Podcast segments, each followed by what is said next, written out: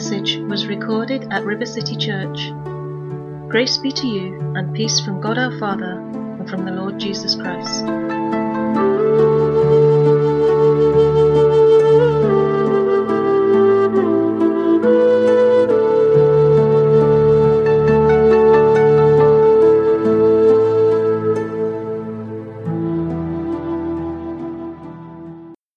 Well, good morning. And um, let me begin by expressing my confidence that the Holy Spirit is already speaking to everyone watching this video. I want to want to show you today is that He is speaking to us so that our eyes open to the life that God has already prepared for us. Because this morning we're going to see that being who God has called you to be starts with seeing whom God has called you to be. You know, our oldest son, Christopher, he'll be 28 this year, and about 25 years ago, uh, when he was very young, um, my sister Anya, who lives in Dublin, came up to visit us. And she didn't know Christopher very well, and um, or even the level of conversation to have with a three-year-old. So she was asking him some questions, sat him down, was asking him questions, favorite color, does he like football? And Christopher was sort of answering with one-word answers, yes, no. Eventually, uh, to try and encourage him, she said, Well, isn't this wonderful, Christopher? We are having a conversation. And we never forget the answer that three year old gave to her. He looked at her and he said, You're asking me questions and I'm giving you the answers, but that isn't a conversation. You know, I've thought of that incident many times down the years, and I've wondered about the level of my conversation with the Lord?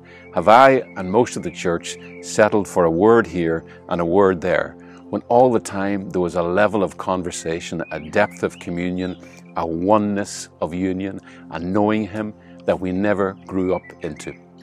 Now, last week and the week before that, and probably the week before that, I have mentioned the parable that we know as the prodigal son, that strange story that Jesus told of two sons who both appear to have spent years totally underestimating the love and generosity of their own father. They knew him, but they didn't know him at all. And you know, after last week's message, a good friend contacted me and he was blessed by the message, but he was also laughing because he said, Phelim, every message I hear of yours, you always end up back at that story of the elder brother. And he must be right because look, here we are again. So today, just for my friend, I'm going to come clean about why I just can't seem to talk about much else except this elder brother not knowing his father and spending years working away to try and earn what in fact had already been given to him. I talk about it all the time because I sense the Holy Spirit talking to me about it all the time. It's as if He is continually calling me upward into the truth that He sees, that there is a level of communion a deeper conversation, a higher life, a greater joy already available to us as believers, but we have hitherto not risen up or grown up into it. Years ago, we used to watch an Irish comedian called uh, Jimmy Cricket. Do you remember him? Can you remember his catchphrase? I think it was, Come here, there's more. Or sometimes just, And there's more. Now, I believe the Holy Spirit is continually entreating, inviting the church to come here there's more. Now you might say, well, where exactly is here? Here is the reality that heaven sees because of Christ and Him crucified, resurrected, and ascended. Here is the union of Christ with His church, His body. Here is the heavenly reality that the Holy Spirit is calling the church, every believer, to grow up into your life hidden with Christ in God. Here is heaven's eternal reality, which, as we saw last week in the example of Saul of Tarsus, is a reality that can be summed up as what is true in Christ. Now, remember, we saw that from the earthly realm, Saul, on his way to Damascus, is a threat to the church. But in the place of prayer, a disciple called Ananias effectively hears the Holy Spirit say, Come here, there's more. And as he prays, the Holy Spirit opens Ananias' eyes to see Saul as he is from heaven's perspective. The Holy Spirit effectively says to Ananias, Can you see what we see? Can you see who Saul is? He is my chosen instrument. But his eyes won't open to that reality until someone declares that reality to him. So you, Ananias, are to go and tell him who he is, that he might believe who he is and be who he is, God's chosen instrument. Being who God has called you to be starts with seeing whom God has called you to be. Now, what I didn't say last week is that there was one other person that day who was called up higher by the Holy Spirit to see who someone was from heaven's perspective. Acts 9 tells us that Saul himself was also praying, and while he was praying, he was shown a vision of Ananias coming and praying for him to receive his sight back. God's Spirit tells all this to Ananias, and through those words, Ananias doesn't just get to hear who Saul is, he gets to hear who he is in God's eyes. He is the one called to carry heaven's reality to Saul. Here is the reason why the Holy Spirit will not stop speaking to the church of heavenly things, of what is, because of Christ and Him crucified. Because still today, someone has got to go to all the modern Sauls of Tarsus out there, all those who are living as enemies of God, and see them and speak to them the Father's view and opinion of who they are, God's call on their life. You know, from an earthly perspective, that is such a ridiculous, foolish, and dangerous thing to do that the church can only be equipped to do it by first seeing who we now are in Christ children of God, those who carry His power and authority to speak from the heavenly realm. And so let the kingdom of God, God's will, be done on the earth as it is in heaven, through the speaking of words from the heavenly, eternal realm, the realm of the Spirit. Being who God has called you to be starts with seeing whom God has called you to be. You know, throughout the scriptures, before the Lord asked anyone to do some great thing for him, he first convinced them that they were the person he was calling to do this exploit, and he did that by calling them by a certain name. In fact, he used the same name over and over again with Abraham, Moses, Joshua, Gideon, David, and a host of others.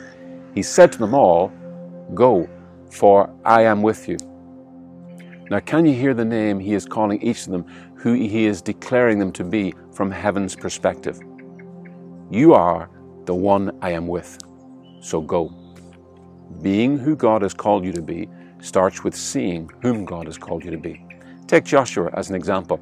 Why would someone with his military background, a seasoned commander, why would he follow such an absurd tactic to take a city as marching your army around it seven times and then shouting at the walls. I mean, that's ridiculous.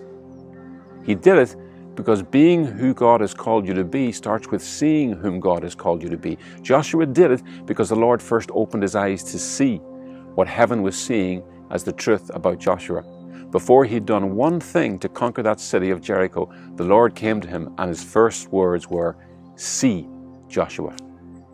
See, I have given Jericho and all its fighting men into your hands. Now, we're speaking this morning about being called up into a higher conversation, a greater communion with the Father through the Spirit in the Son. And when the Spirit of God speaks to us, His words call us up into a higher reality, that we may live from a higher view of our life, the view of our Heavenly Father.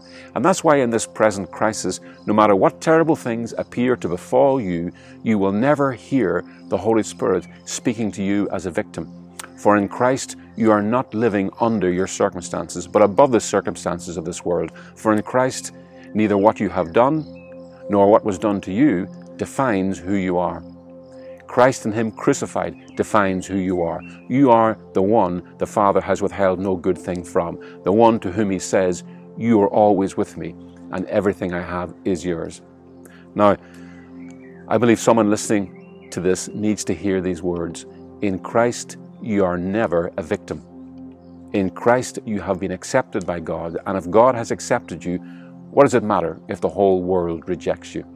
So people have rejected you. So what? if Christ has accepted you. Now, you might say, well, Phelim, you're not giving me much sympathy there, are you? Absolutely. I mean, as we saw last week, sympathy will only leave you where you are. It is compassion that will lead you out, and God is compassionate enough never to join you in your pity party, but call you into His victory party for you. Now, you may say, well, that sounds like you're just telling me to get over it. No, I'm telling you that in Christ you are already over it. And I tell you that that you may set your mind to think from there over it, to think from heaven's reality about you, because here is what heaven sees about you. All the rejection in the world can't hold a candle to the acceptance you have in Christ. Now you might reply, well, that's okay for you to say that, Phelim. I mean, what would you know about rejection anyway? Huh. Try pastoring a church for 16 years. By this stage, I could have a degree in rejection if it wasn't for the grace of God, who came and spoke to me words that broke the stronghold of rejection that the enemy was trying to imprison me in. What did he say? What were the words that set me free from seeing myself as a victim? Son, you're always with me, and everything I have is yours. Luke 15:31. You know, in that parable of the prodigal son, those were the words Jesus put in the mouth of the father as he pleaded with the elder brother to leave a life of waiting to be blessed and instead enter into the blessing already provided, the life of a perfectly loved son. Those words set me free from a lifetime of waiting for a better day and a better life and opened my eyes to the enormity of what I already have in Christ. And the reason I keep coming back to Luke 15 is that I am persuaded that there are multitudes of people out there just like me who are spending their lives trying to move a Father who has already moved heaven and earth to give us all that pertains to life and godliness, all that we need to live the life God has called us to live, the life of a perfectly loved Son, the life of Christ. You know, earlier I pointed out that both Ananias and Saul were in the place of prayer when the Holy Spirit opened their eyes to see as He sees, to see what is in Christ. For anyone who is now in Christ, the primary purpose of prayer is not to speak to God as if He either doesn't know or doesn't care enough about our problems to do anything. Our aim should not be to pray until God moves. Our aim should be to pray until our eyes open, to see what we are praying about from His heavenly perspective. For to see as He sees is to see the truth of what is, the truth of who we now are in Christ, those from whom God has withheld no good thing. For as Romans 8:32 declares, if he give us a son, how shall he not with him freely give us all things? There is another little word there, isn't there, which the logical earthly mind stumbles over. The word freely. The more you are striving in the place of prayer in an attempt to move God, the less you have believed that word. And this is where our elder brother religious work ethic blinds us to the truth that our Father in heaven divided his living amongst us, gave us all he had, not after we had worked it or prayed it out of him, but before we had any record to present to him at all. For God demonstrated the radical, otherworldly, heavenly nature of his love in this. While we were still sinners, Christ died for us. When we had done nothing to earn it, that was the time God gave us all He had. And according to Romans 5 6, that was at just the right time. For if He had waited and only given in response to something we did, we could not know Him for who He truly is the God who freely gives.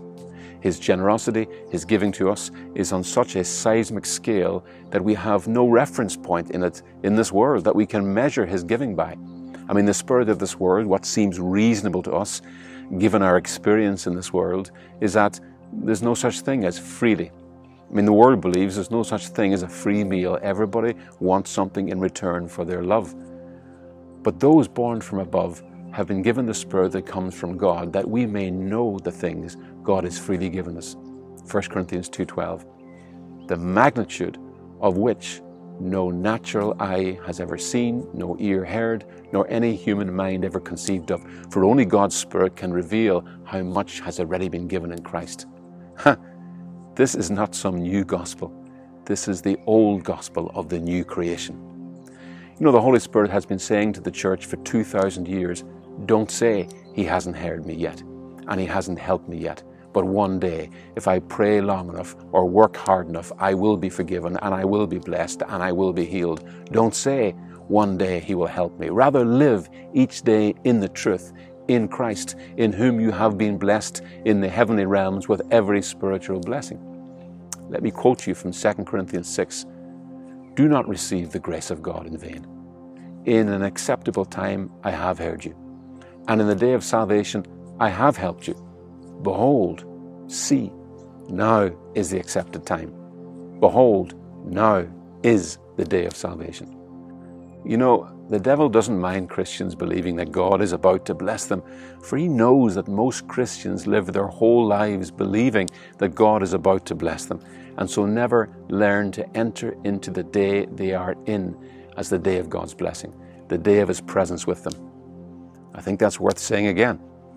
The devil doesn't mind Christians believing that God is about to bless them, for he knows that most Christians spend their entire lives believing that God is about to bless them, and so never learn to enter into the day that they're in as the day of God's blessing, the day of his presence with them. Now, I began by saying that I believe the Holy Spirit is continually saying to the church, Come here, there's more. And here is our position in Christ, the union, the communion we have with our Father through the Spirit in the Son. But why is he continually saying this? Why the urgency? Why does the Holy Spirit want the church to rise up, or to use the language of Ephesians, to grow up into Christ, into a level of union with the heart and mind of God that we have not risen into? Well, you know, the simple answer, I believe, can be seen in the words of a famous evangelist from the 19th century, D.L. Moody. He wrote these words The best way to show that a stick is crooked is not to argue about it or spend time denouncing it, but to lay a straight stick alongside it. That's good, isn't it? Let me put that another way. No one who has been brought up in darkness knows what darkness is until they see light. If we want to see more people come to what the New Testament calls a metanoia, a repentance, to wake up to the truth that they're living separated from God, then in the same way that someone can only know what darkness is when they see light, so too I believe the world can only see that they're living in separation from God to the degree that they see the church living in union with God. We've been talking this morning about what that union, that communion looks like in the life of an individual. It looks like freedom from your past, from all you have done and all that has been done to you. For at the cross, Christ disconnected you from your record, your self made life. You know, but if I was asked, what does that look like corporately? How should the church look like if she rose up more into this communion, grew up more into her union with Christ? I would have to say that I cannot see the church growing up into Christ without that manifesting on the earth as less division in the church. The present level of division in the body of Christ, with thousands of different denominations and groups, many birthed in the hurt of a division and strife, it's a testimony to the immaturity of the church to the fact that much of the church is only operating in natural earthly vision.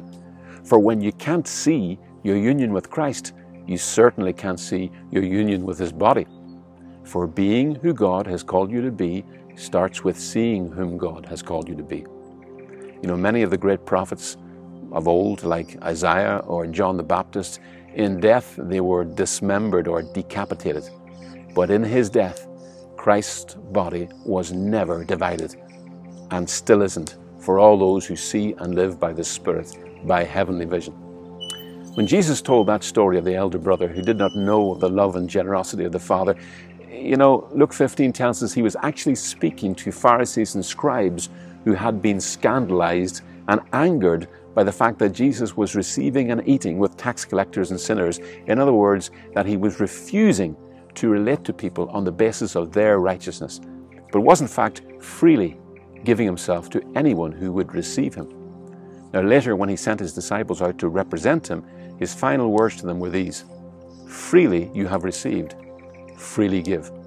See, Jesus knew that the offense over this truth that he freely gives his life to all who will come to him, that offense would be greatest among the elder brothers, those of us who had worked the hardest in the fields of religion to establish our own righteousness, our right to heaven.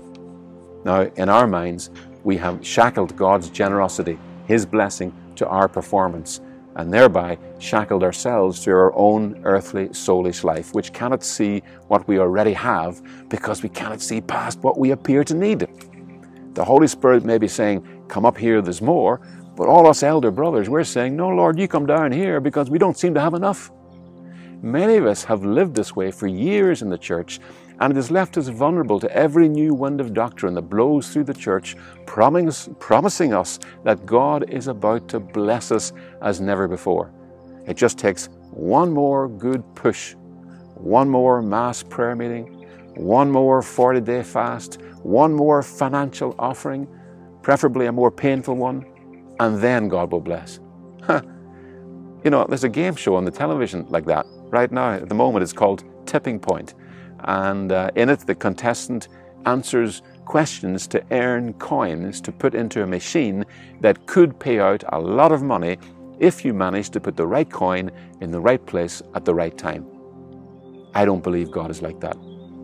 I don't believe that He's such a poor Father that He needs us to move Him, to cajole Him into being a better Father, a better provider for us.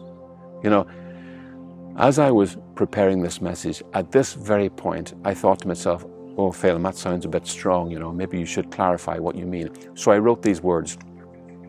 This doesn't mean I don't believe in prayer, or fasting, or giving.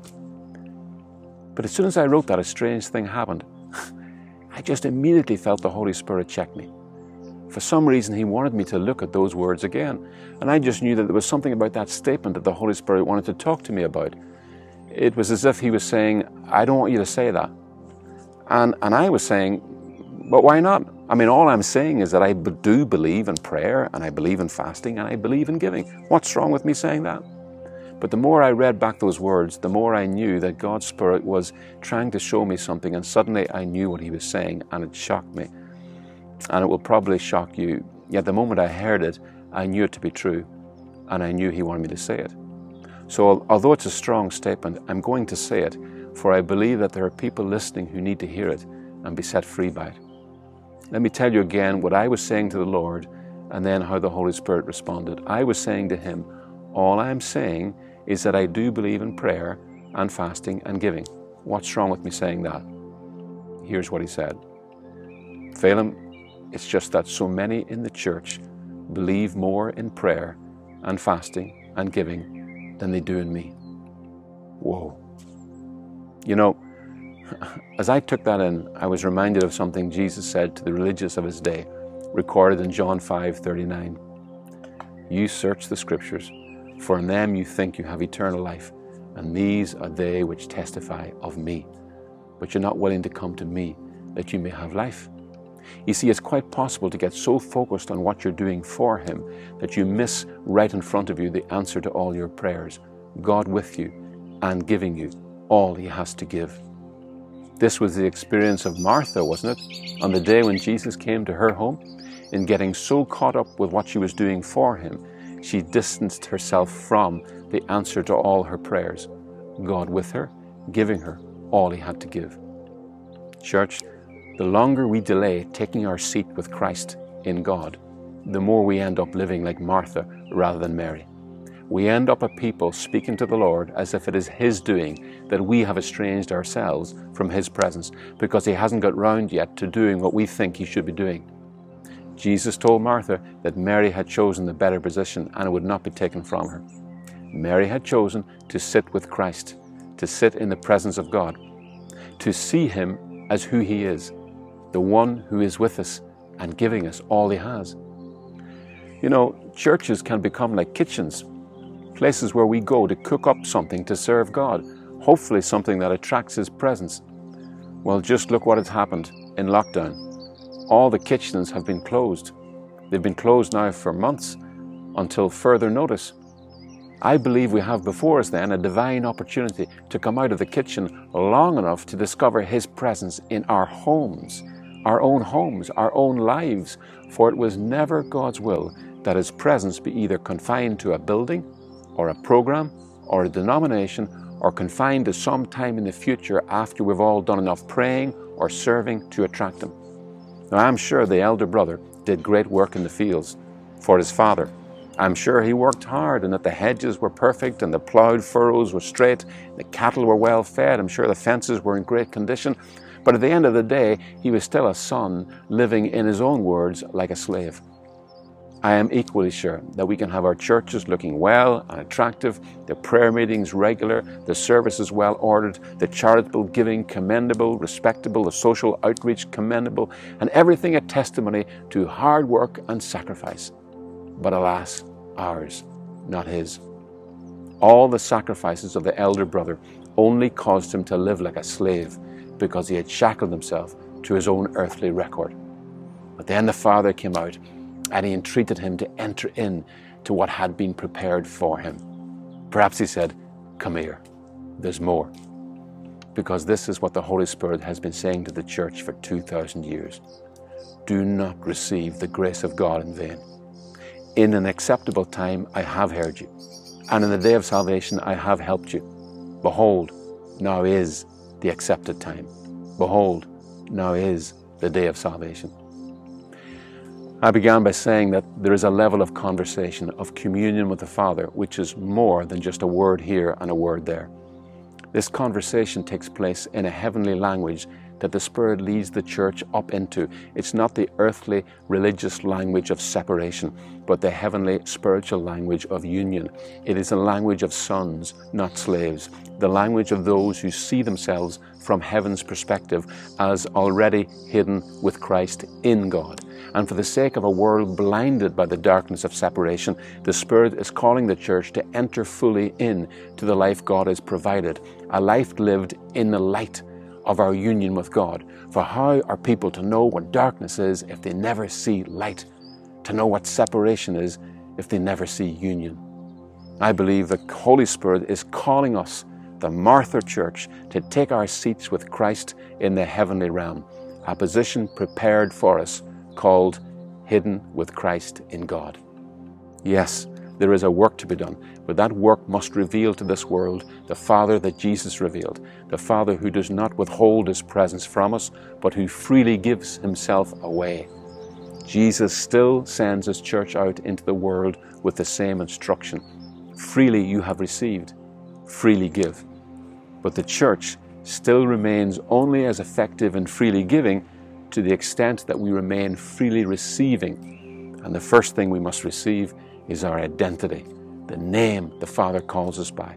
For it's only those who go in His name that carry His authority, His presence. Being who God has called you to be starts with seeing whom God has called you to be. So, church, let us hear and freely receive the name the Spirit is calling us by. You are the one who is always with me, and everything I have is yours. So go and bring what is in heaven onto the earth. How? By preaching the gospel of what is freely given, that it might be freely received. The life of a perfectly loved Son, the life of Christ. God bless you. Thank you.